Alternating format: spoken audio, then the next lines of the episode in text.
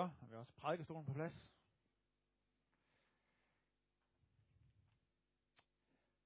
Og nu skal vi høre, hvordan det startede, da Gud begyndte at gøre alting nyt.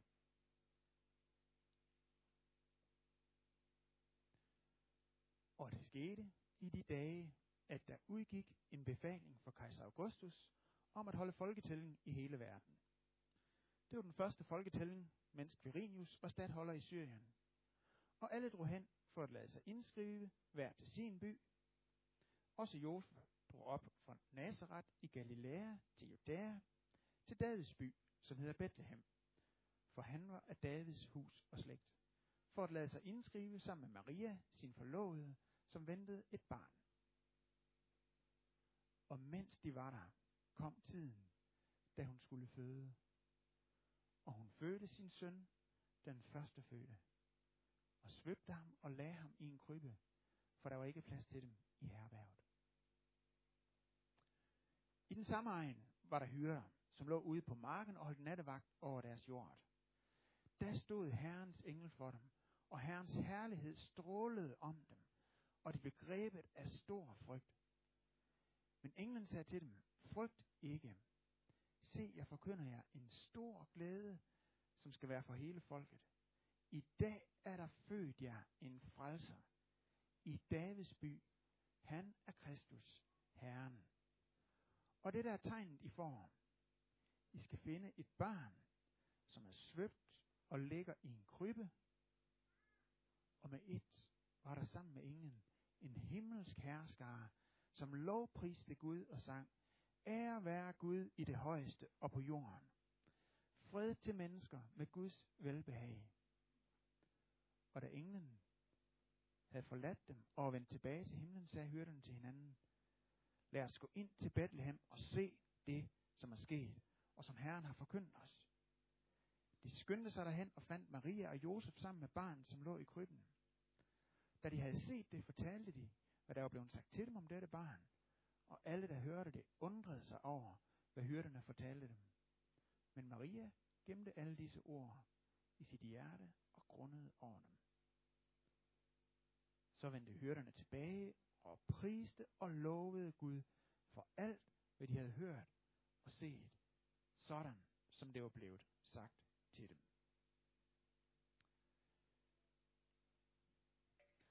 Nu ved jeg ikke med jer, men jeg synes faktisk, at de her hørte, de får sådan lige rigelig meget opmærksomhed i juleevangeliet. Og øh, altså, der er 20 vers, ikke? Og 13 af dem, de handler faktisk om hyrderne. Det synes jeg da, det er sådan lidt en skæv fordeling. Er det ikke rigtigt? Altså, øh, hvor interessant er det lige? Altså, hyrder, de var jo sådan meget almindelige, og, øh, og så får de så meget plads i juleevangeliet. Er vi ikke enige om, at juleevangeliet, det handler altså om Jesus barnet? Vil I ikke sige det? Det handler om Jesus barnen. Hvorfor skal vi så høre så meget om hyrderne? Der er kun lige et vers om Jesus barnen. Jeg altså, synes, de får rimelig meget taletid, de der hyrder, i det her juleevangelium. Og øh, da jeg sad og tænkte lidt på det, så kom jeg til at tænke på vores nabos hund. Vi, øh, vi bor nede på Østerbrogade, hernede ved Roxy Bageren. Og vi har en nabo, der hedder Søren. Og han har en hund, der hedder Rocky. Det er sådan en stor hund. Det, det ligner egentlig en Sankt Bernhards hund, men han har så et andet fint navn til den. En Bernardsen. Uh, jeg tror, det er en Sankt Bernhards hund. Det er bare for, at det skal lyde pænt. Men uh, han har sådan en stor hund, Rocky. Og en gang imellem så er jeg over i haven og leger med den sammen med øh, vores børn. Og så, når vi kaster en bold eller en pind eller et eller andet, og så siger vi til Rocky, tag bolden, Rocky, tag bolden. Og en gang imellem, så står Rocky bare, mm, og kigger på den der finger. Tag bolden, Rocky, tag bolden. Og han tror, det er fingeren, der er interessant, som stopper. Det er ikke nemt med sådan en Sankt der.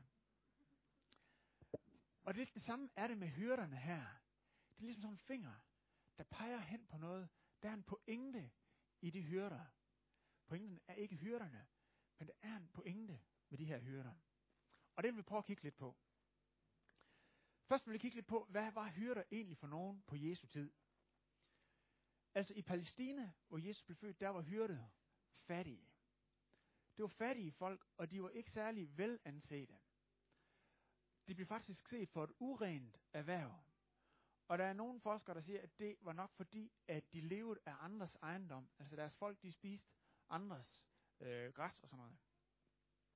Og øh, de rabbiner, der var på samme tid som Jesus, der er fem af dem, der har sådan nogle lister med øh, urene erhverv. Og på tre ud af de fem fremgår hyrder.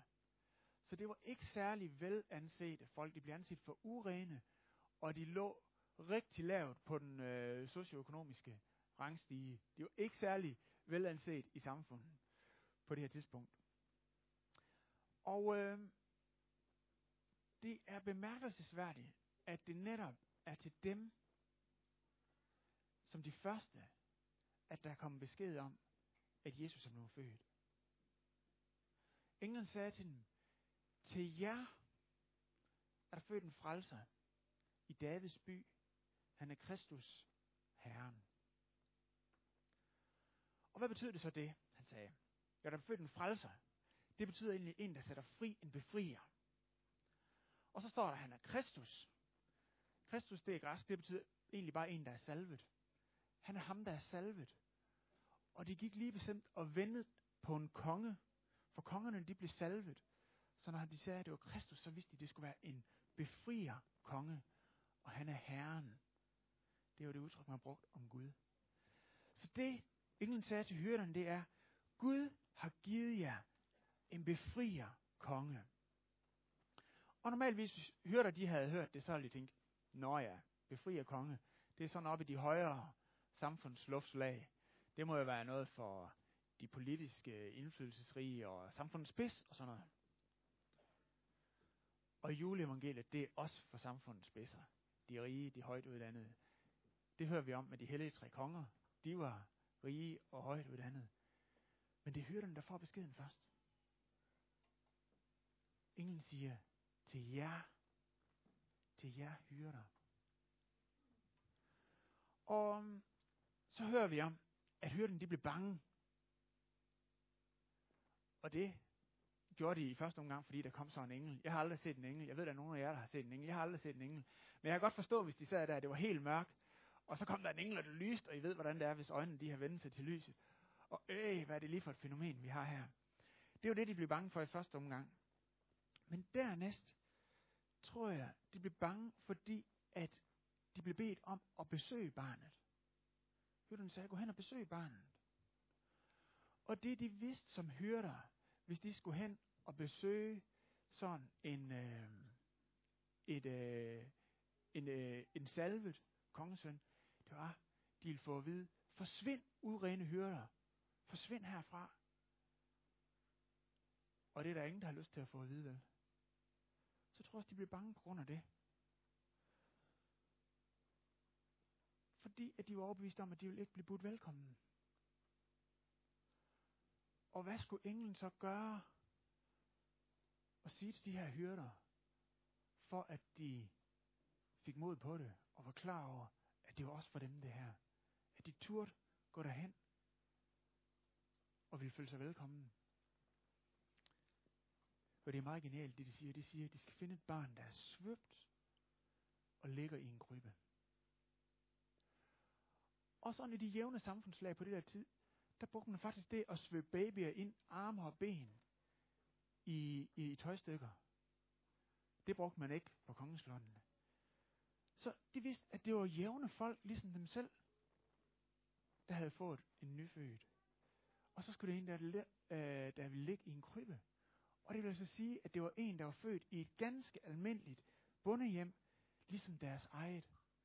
Så det var et tegn for hyrder. I skal finde en, der er svøbt og ligger i en krybbe. En, der er i øjenhøjde med jer. Det var gode nyheder, også for hyrderne. Det er en konge, men det er en, der er i øjenhøjde med jer. Og der står om hyrderne, dengang de havde været og se Jesus barn, så står der, så vendte hyrderne tilbage og priste og lovede Gud for alt, hvad de havde hørt og set, sådan som det var blevet sagt til dem. De fandt en, der var svøbt og lå i en krybe. Det var for dem. Det var i øjenhøjde. Det var deres frelser. Derfor blev de glade. Og øh, nu vil jeg fortælle jer en historie. Og jeg håber alle børn de kan se, fordi der er noget at se på nu her. Og så skal jeg lige have mine rekvisitter med her.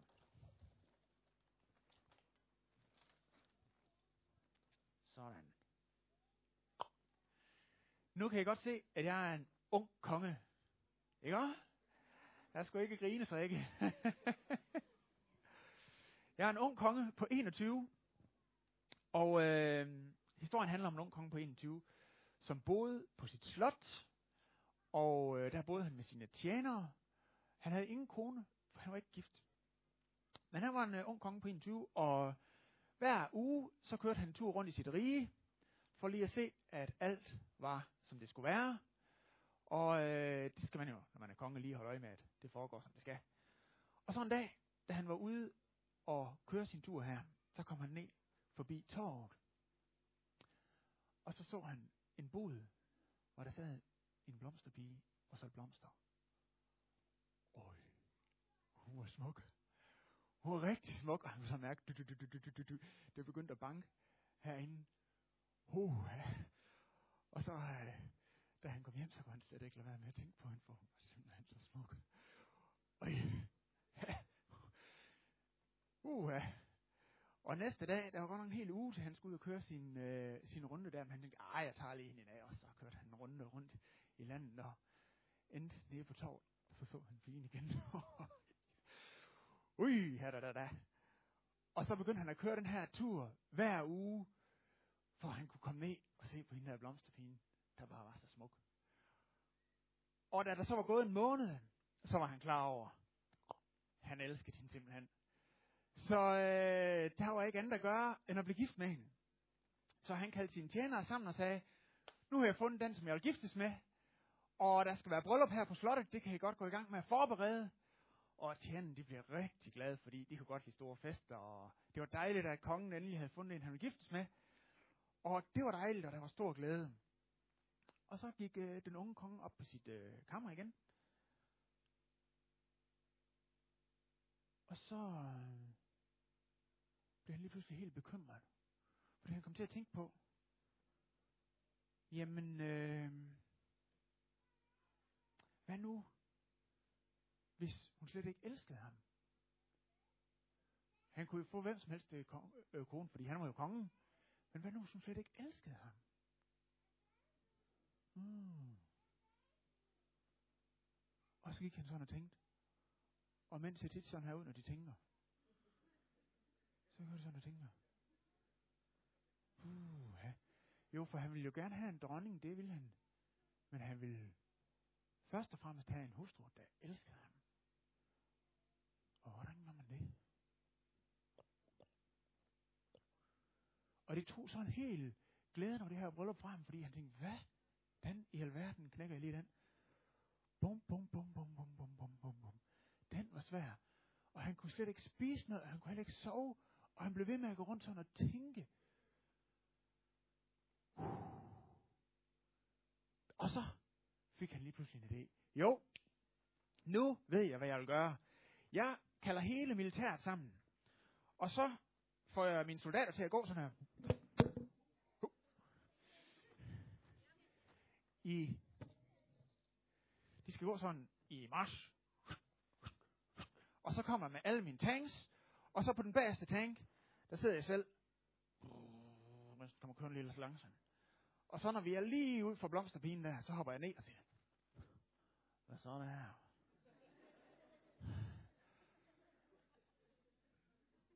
så kommer man til at tænke, nej, det er ikke sikkert, det er lige, det kan godt ske, at hun bliver imponeret over, at jeg er magtfuld, men det kan godt ske, det er ikke nok til, at hun kommer til at elske mig. Du, du, du. Ah, så er den gal igen. Og han gik og tænkte, og så kom han til at tænke på, Nå nej, jeg prøver noget andet her. Jeg kører en tur i min Porsche 911 Cabriolet. Sådan. Og så, så kører jeg derned på torvet. Og så kan vi høre, det var en 6 boksermotor. Ved Guds nåde og mange års hård træning har jeg lært at sige, som Porsche 911, Så så kom jeg kørende ned på torvet. Og så har jeg arrangeret Rasmus Sebak til, med hele hans band til at være klar til at spille. Og så, øh, så når jeg holder lige ud for blomsterpigen, så hopper jeg lige ud af min Porsche. Og så siger jeg, og hvis vi styrte ned på en øde ø, og kun havde hinanden til den dag, vi skulle dø, så vil jeg lykkelig og ikke engang forsøge på at tilkalde hjælp eller sejle hjem. Jeg vil ikke engang savne dem. Jeg ved, at vi to kan gå igennem ild og vand. Og jeg vil elske dig til verdens ende. Hvis de stønner galt for os, da, da, da, da, da, da, da, står vi her. Er det stadig dig og mig? Sådan. Og så vil jeg være. Giv mit mest cool look, og så vil jeg sige, og så babe. Og øh, han var egentlig rigtig godt tilfreds med sig selv, da han stod og tænkte det, fordi han tænkte, ja, der er jeg virkelig cool. Men så kommer jeg til at tænke på, at det kan godt ske, at hun ikke kommer til at elske mig, bare fordi jeg er en rigtig god smartass. Ah. Det kan godt ske, at det var lidt for meget, måske. Og det var ikke nok, at hun blev imponeret. Så skulle jeg også elske ham. Og det er jo svært sådan noget. Hvordan gør man egentlig? Der er jo mange tangenter at spille på, men hvad er det lige for nogen, der virker?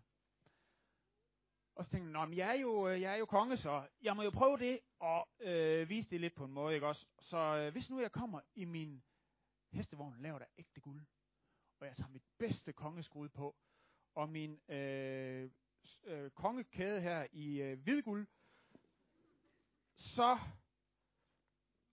og øh, tjener og alt muligt i fint tøj, og så kommer vi ridende, og jeg kører min hestevogn ned på torvet. Og så når jeg kommer ned til blomsterpigen, så åbner jeg døren ind til hestevognen, og så ruller der lige sådan en rød løber ud. Og så går jeg ud og siger, her har du et gavekort på 2 millioner til hende som Maurits. og du må få min hestevogn af ægte guld. Ah, ja. Det tror jeg, det vil gøre indtryk. Men det er jo svært, det der med at købe. Det kan godt ske, at hun bliver taknemmelig, men det er jo ikke sikkert, at hun begynder at elske mig for det. Det er ikke nemt, det der. Det er simpelthen ikke nemt. Og kongen sådan, han gik og tænkte, og så, nej, det var kongen, ja, det var en konge. Og så sagde han, ved I hvad, jeg tror kun, der er én ting at gøre.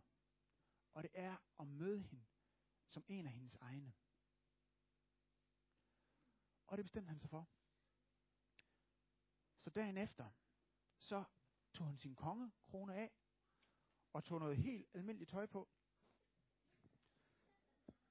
Og så tidligt om morgenen, så gik han ud af slottets bagdør, mens det øh, endnu var mørkt. Og så gik han ud der i retning ned mod torvet. Og øhm, han var egentlig sådan lidt usikker. Fordi han var jo vant til at have alt magt i hele kongeriget.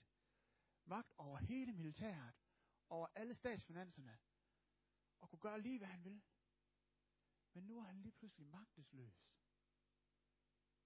For der var noget, han ikke havde magt over. Og det var pigens hjerte. Her måtte friheden råde. Friheden til at elske, eller friheden til at lade være. Der var kongen magtesløs. Og hvordan det så gik for kongen og blomsterpigen, det ved vi ikke.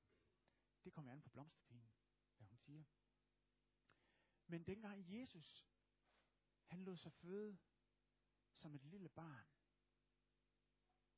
der kom han som en af vores egne. Han kom i øjenhøjde som en af os. Han kom som en kongesøn, et kongebarn, som en konge, for at han har magt til at sætte os fri. Men han kom også som et barn, for at vi kunne se, at han elskede os, og der ikke var noget, han ikke ville give afkald på, og for at vi kunne få tillid til ham og elske ham tilbage. Han kom som en af vores egne i øjenhøjde. Det kunne hyrderne gribe, og det vil vi også gribe om. Lad os rejse os op og bede sammen.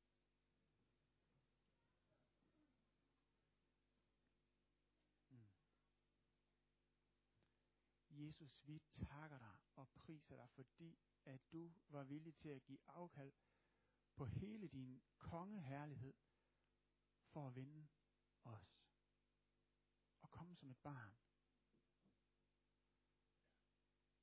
Og det kan jeg slet ikke forestille mig.